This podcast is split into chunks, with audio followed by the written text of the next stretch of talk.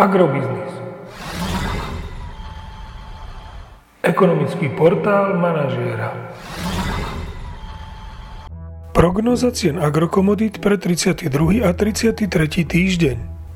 Očakávané ceny na burze Matif na konci 33. týždňa. Pšenica 175 až 180 eur za tonu, kukurica 178 až 183 eur za tonu, repka 380 až 386 eur za tonu.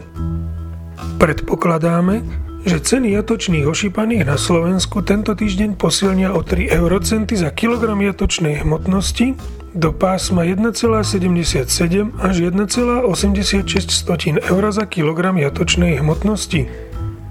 Agromagazín ponecháva svoj výhľad farmárskych cien mlieka nezmenený. Očakávané ceny surového kravského mlieka na Slovensku skorigované na 3,7% obsah tuku a 3,3% obsah bielkovín sú na august 31,40 eur za 100 kg. V prípade korekcie na reálny obsah mliečných zložiek by mohla byť augustová cena 31,10 eur za 100 kg. Pokles cien ropy priniesol viac ako 5% korekciu spotových cien pohodných môd v Európe, čo by sa malo čoskoro prejaviť aj na poklese cien pohodných môd na našich čerpacích staniciach.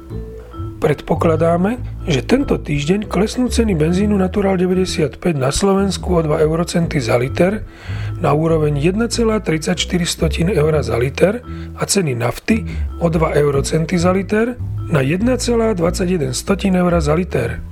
Podrobnejšie informácie nájdete v aktuálnej prognoze na portáli Agrobiznis.